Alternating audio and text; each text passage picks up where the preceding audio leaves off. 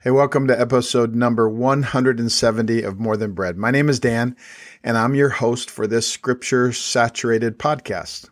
This podcast gains its title from words that were shared in both the Old Testament and the New Testament of the Bible. And, and these are the words Man cannot live by bread alone, but by every word that comes from the mouth of God. In, in other words, we need more than bread for our stomachs, we need the Word of God for our souls. In the New Testament, this mantra was actually uttered by Jesus, who himself claimed to be the bread of life.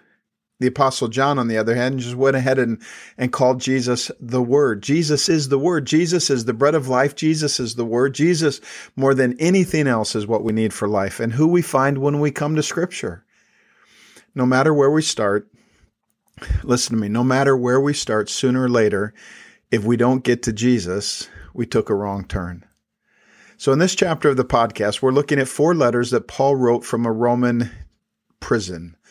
Ephesians is the first, and, and we're actually on chapter two. I wasn't sure if I'd ever get out of chapter one, but we're on chapter two of Paul's letter from prison to his friends in the community of Ephesus. So listen as I read just the first seven verses, Ephesians chapter 2, verses 1 through 7. I'm reading from the New Living Translation. Here's what it says Once you were dead Imagine reading that in a letter. Those are my words. Once you were dead. This is Paul's letter to his friends in Ephesus. Once you were dead, doomed forever because of your many sins, you used to live just like the rest of the world, full of sin, obeying Satan, the mighty prince of the power of the air. He is the spirit at work in the hearts of those who refuse to obey God. Now, you're going to see this, my words, you're going to see this over and over again. Paul is not afraid to call out the evil forces against us. He, he has a pretty strong theology of, of spiritual battle. We're going to see that even more in Ephesians 6. He is the spirit. Satan is the spirit at work in the hearts of those who refuse to obey God. And all of us, Paul says, all of us used to live that way. Fulfilling the passions and desires of our evil nature. We were born with an evil nature and we were under God's anger just like everyone else. But God is so rich in mercy. He loved us so very much that even while we were dead because of our sins, He gave us life when He raised Christ from the dead. It is, it is only by God's special favor or grace that you've been saved. For He raised us from the dead along with Christ and we're seated with Him in the heavenly realms, all because we are one with Christ Jesus. And so God can always point to us as examples of the incredible wealth of his favor and his kindness toward us, as shown in all that he has done through us for us in Christ Jesus. Dead, doomed, and damned. that was our state, our identity, our address. Every once in a while, when my kids were young, my boys and I would play this game. I almost shouldn't tell you this. You know, the game. So, how would you rather die? Would you rather? And then we'd give two options. I won't even tell you the options we came up with because I'm sure it would reveal something not good about me. But as I was pondering Paul's opening words in Ephesians 2, I was reminded of a story about one way that I would not have liked to die. In the mid 18th century, waves of disease and death swept through the villages of Europe, filling cemetery after cemetery. There were no laws then about grave sites like we have today, so grave sites were often recycled.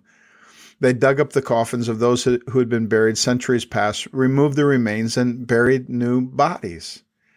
Interesting thing, when they reopened the coffins, they discovered something out of your worst nightmare. In 2 to 5% of the cases, there were scratch marks on the inside walls of the coffins claw marks, kick marks, bodies that were turned over with their backs to the coffin lids as if trying to break out, even teeth marks. In other words, one out of every 30 or so people were being buried alive. And the word spread like wildfire. The fear of being buried alive became one of the one of the greatest fears of the latter half of the 18th century at a time when medical science was in its infancy and and embalming was not customary. People were being buried alive.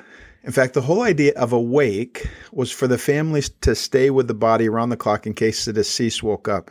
George Washington was so afraid of being buried alive that he put in his will that he not be buried until five days. Smell that. five days after being declared dead. To ease people's fears, cemetery caretakers came up with an ingenious idea. They tied a string on the wrist or the ankle of the deceased, thread it through the coffin, up through the ground. Then on top of the grave, they mounted a little bell tower. If you were fortunate enough to be in that, unfortunate enough, excuse me, to be in that 2% group, you would wake up and ring the bell. That's where the phrase originated, saved by the bell buried alive. Man, imagine that. What a tragedy. What a horror to be alive, but but dead to the world, to be alive, but not able to live, not able to do anything that mattered. Listen again to Paul's words in just the first part of Ephesians 2, verses 1 through 3. Once you, he's talking to you, he's talking to me. Once you were dead, doomed forever because of your many sins. You used to live just like the rest of the world, full of sin, obeying Satan, the mighty prince of the power of the air. He is the spirit at work in the hearts of those who refuse to obey God. And all of us used to live that way. Following the passions and desires of our evil nature, we were born with an evil nature and under God's anger, just like everyone else. This is our story. And man, it's a rough beginning but it gets better. Let, let me just let me just pick a few of the words out in that description. Dead. Once you were dead. Now, this runs counter to what we believe, but it aligns with what we experience. In the physical world, we are born, we live, and then we die. But when it comes to spiritual realities, we are born dead. In the Old Testament, in in Ezekiel 36, verses 26 through 27, God diagnoses the condition of our soul apart from a connection with Him. And He basically says, You're dead. You need a new heart. You, you have a heart of stone, but you were created for a heart of flesh. We were born dead. If you don't know Jesus, something is missing, and that something is life. And the reality is that at least some of us know what I mean when I say that we can breathe our way from birth to death without ever finding life. And not only were we dead, here's another good word, happy word, doomed. We were doomed. It means inevitable destruction or ruin, destined to an unhappy ending. Paul says that we were doomed forever because of our many sins. Full of it, he says. You, you are full, you are full of sin. I don't know if you've ever had an experience where it just seems like sin gets out of control in your life. And you know, some of those experiences, um, they, they kind of because of our culture, they're kind of hidden. I, I want to suggest to you that greed is one of those sins that we get full of without even realizing how full we are of it. And and it, we don't usually start out of control, right? It starts with an innocent lie. It got you out of trouble. Nobody ever found out. But a decade later, you told so many lies you lost track of reality. Or it starts with a little hate or a little pornography or a little apathy or just a bit of self centeredness that treats other people as a means to an end just a little bit of materialism and a little bit of greed, and then it grows and it will grow. And make no mistake, as sin grows, it grows, and as it grows, it's writing an unhappy ending to your story. Some of you are saying, Wow, thanks, Dan. You're making my day. My morning, afternoon, and evening are all set, and now I need a reset. I came looking for encouragement. I, got some encouragement from the Psalms, but now I'm getting dead and doomed. Well, buckle up because there's another dark word. We're dead, we're doomed, and we're damned. Paul says we're we're under God's anger. We're headed for an appointment with God as our judge instead of God as our father. I mean, forget for a moment the question of the reality of hell, whether in this life or the next, to be under God's anger is what it means to be damned. Paul says all of us used to live that way, following the passions and desires of our evil nature, and we were under God's anger just like everybody else. Listen, I, I know that we probably don't usually think in these terms, dead, doomed, and damned. And, and if we do use words like that, they're reserved for the hard cases. They're they're reserved for people who really mess up. They're reserved for you know people who kill people, and they're reserved for war. And and you know I, that's just that's not me because I know I'm not perfect, but I'm good enough, right? Psychiatrist Scott Peck wrote of meeting with a depressed 15 year old named Bobby who was increasingly troubled after his 16 year old brother killed himself with a 22 rifle. Peck tried to probe Bobby's mind, but he, he just got nowhere. He, he was searching for ways to establish a, a relational bond. And so he asked what Bobby had received from his parents for Christmas. Uh, what Bobby had received from his parents for Christmas. And, and Bobby said a gun. And, and Peck was just kind of stunned. Well, what kind of gun? A 22. More stunned. How did it make you feel getting the same kind of gun your brother killed himself with? It wasn't the same kind of gun. Peck felt a little better. It was the same gun. For Christmas, Bobby had been given the gun his brother used to kill himself. And this led to a meeting with the parents in which Peck attempted to confront them about their actions and, and what it was doing to their son.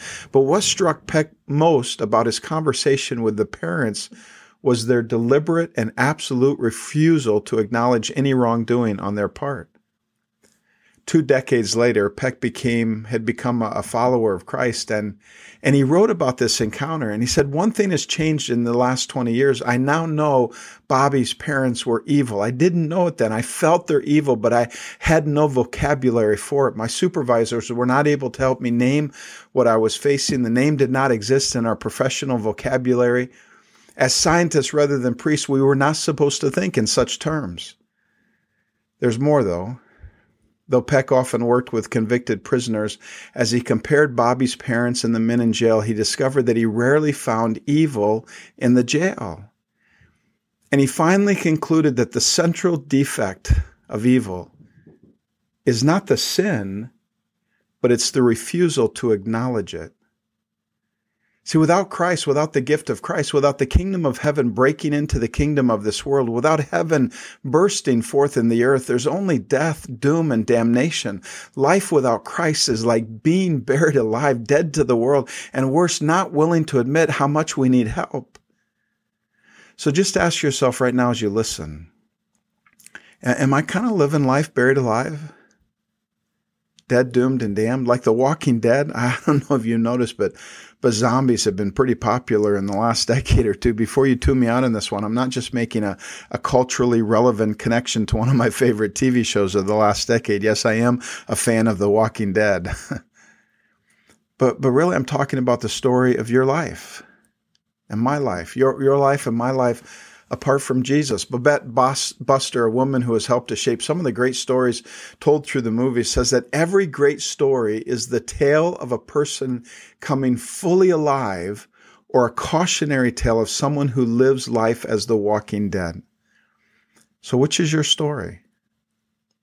Listen, when Paul writes the words, once you were, some of us listening, those words are not past tense for us. For us, they should read present tense. And now you are dead, doomed, and damned. And, and some of us, we're no longer damned, but damn it if we don't keep living like we're dead and doomed. I mean, just, just take a moment and ask yourself, what story am I living? Close your eyes and just pause for a moment. Think back over the last week. Are there any places where your life is filling up with sin, or are you living like there is no heaven? Living like Jesus doesn't really matter. I mean, don't miss this. This is not a message of condemnation. That's not who we are at Calvary. That's not who I am. That's certainly not who Jesus is. But if we don't understand how deep the depth of darkness is in our souls without Christ, if we don't understand how much we need Jesus, we'll never come close to the edge of God's amazing, amazing grace. And we hear it in Paul's words in verses four through seven. But God, is so rich in mercy and he loved us so very much that even while we were dead because of our sins, he gave us life when he raised Christ from the dead. It is only by God's special favor, by his grace that you have been saved, for he raised us from the dead along with Christ and we're seated with him. We're seated with Christ in the heavenly realms, all because we are, we are one with Christ Jesus. And, and so God can always point to us as examples of the incredible wealth of his favor, his grace and kindness towards us as shown in all he's done for us through Christ Jesus. I was a nobody. I was dead, doomed, and damned. But God, man, I, I love those two words, but God. If you have your Bibles out, circle those words, highlight them, underline them in your Bible. But God, I know it sounds sacrilegious, but I love God's but. The buts of God are scattered throughout scripture. This is one of my favorites. these two words, those two words are the turning point of my story. They, they mark the point where God turned my story into his story. Dan was dead, but God, who is so rich in mercy, but God, who is so rich in mercy, gave him life, new life, amazing grace. Dan could not try hard enough without messing up. He's good at lying. He's always struggled with selfishness and pride. He's hurt other people, and once or twice he actually felt pretty good about doing it. He did not deserve a seat at the table with Christ in the heavenly realms. But God, but God, who is so rich in mercy, raised him up and gave him a seat right there beside Jesus. No matter how hard he tried, Dan would never be good enough, not a good enough father, certainly not a good enough husband, good enough pastor, not good enough to make a difference in the world. But God, but God, because he loves me so very much, he's rewriting my story. He's making me a masterpiece of grace, a doer of good, a giver of grace. Why? Because there was a day when God gave me grace, and by faith I reached out and grabbed all the grace I could grab. What does Paul say in Ephesians 2 8? We'll hit it in the next episode. For it is by grace that you've been saved through faith. This is not from yourself, it's a gift, it's the gift of God. We were dead, doomed, and damned, but God, oh, but God who is rich in mercy and loves us so very much, he raised us from the dead. Can I tell you what this means? If you were once dead and now you're alive, it's nothing but grace. It's nothing but God. You didn't do anything to make yourself undead. There's no room for pride because there was no partnership in your resurrection. Resurrection does not come from within us. It's purely outside. You know, the world today thinks that all of our problems come from the outside and they can be solved by what's inside of us. But resurrection is a reminder that all of our problems, our greatest problems, are inside of us. And the only solution comes from outside. It comes when resurrection power is let loose. Can you imagine Jesus going to Lazarus, dead for days in a tomb, and yelling out, Now, Lazarus, I want to resurrect you from the dead, but you're going to have to do something first. No, he was dead. Jesus called out to heaven, he called out to God, and then Lazarus lived. But listen to me, not only is resurrection an act of grace, so is the fact that not only did God raise us from the dead, he gave us a place at the table. He seated us with him. He seated us with Jesus. He seated us in the heavenly realms. And we're going to talk about that heavenly realms idea in, in, another episode or two because that's that's pretty it's pretty unique Paul's language here. But he seated us at the table with Christ. We have a place at the table. Can I tell you what I think? I think that while most of us realize that we had nothing to do with our resurrection, that we had nothing to do with the resurrection of our hearts, our souls, nothing to do with the new life that has been given to us, in spite of the grace given to us in the resurrection, we find ourselves busy trying to earn our seat at the table in the heavenly places. But even that, it's only by grace. It is only by grace that instead of being dead, we're alive. It's only by grace that instead of being doomed, we've got a seat at the table. It's only by grace that instead of being damned, we're part of the family. Amazing, amazing grace God has poured out upon us. So here's what I think we should do. Find some time today. If you are no longer dead, doomed, or damned, find some time today to celebrate resurrection, to celebrate your seat at the table. Find some time today and tell God thank you for his great big butt of mercy and grace. It is so, so amazing. Listen again to the first part of Ephesians 2. Once you were dead, Paul says, you were doomed forever because of your many sins. You used to walk live just like the rest of the world, full of sin, obeying Satan, the mighty prince of the power of the air. He's the spirit at work in the hearts of those who refuse to obey God. And all of us used to live that way, following the passions and the desires of our evil nature. We're born with an evil nature and under God's anger, just like everyone else. But God, oh my goodness, but God is so rich in mercy and he loved us so much that even while we were dead because of our sins, he gave us life when he raised Christ from the dead. It is only by his grace that you've been saved for he raised us from the dead along with Christ and we are seated with him in the heavenly realms, all because we are one with Christ Jesus. Let me pray. Father, thank you for each and every person listening to this episode. God, thank you for the grace that you've poured out upon so many. Thank you that in spite of the fact that we were dead, doomed, and damned forever, that you gave us life. You gave us a seat at the table. You, you put us in Christ. You gave us the seal of your Holy Spirit. We are in Christ, and in Christ we have a seat at the table. God, would you just find a way personally to minister that truth, to, to ground that truth, to saturate that truth in the soul of each and every person listening, that they are in Christ, seated at the table by your grace, that in spite of all the bad crud of our, of our stories, but God is so rich in mercy and he loved us so much. We thank you for all these things. In Jesus' name we pray. Amen.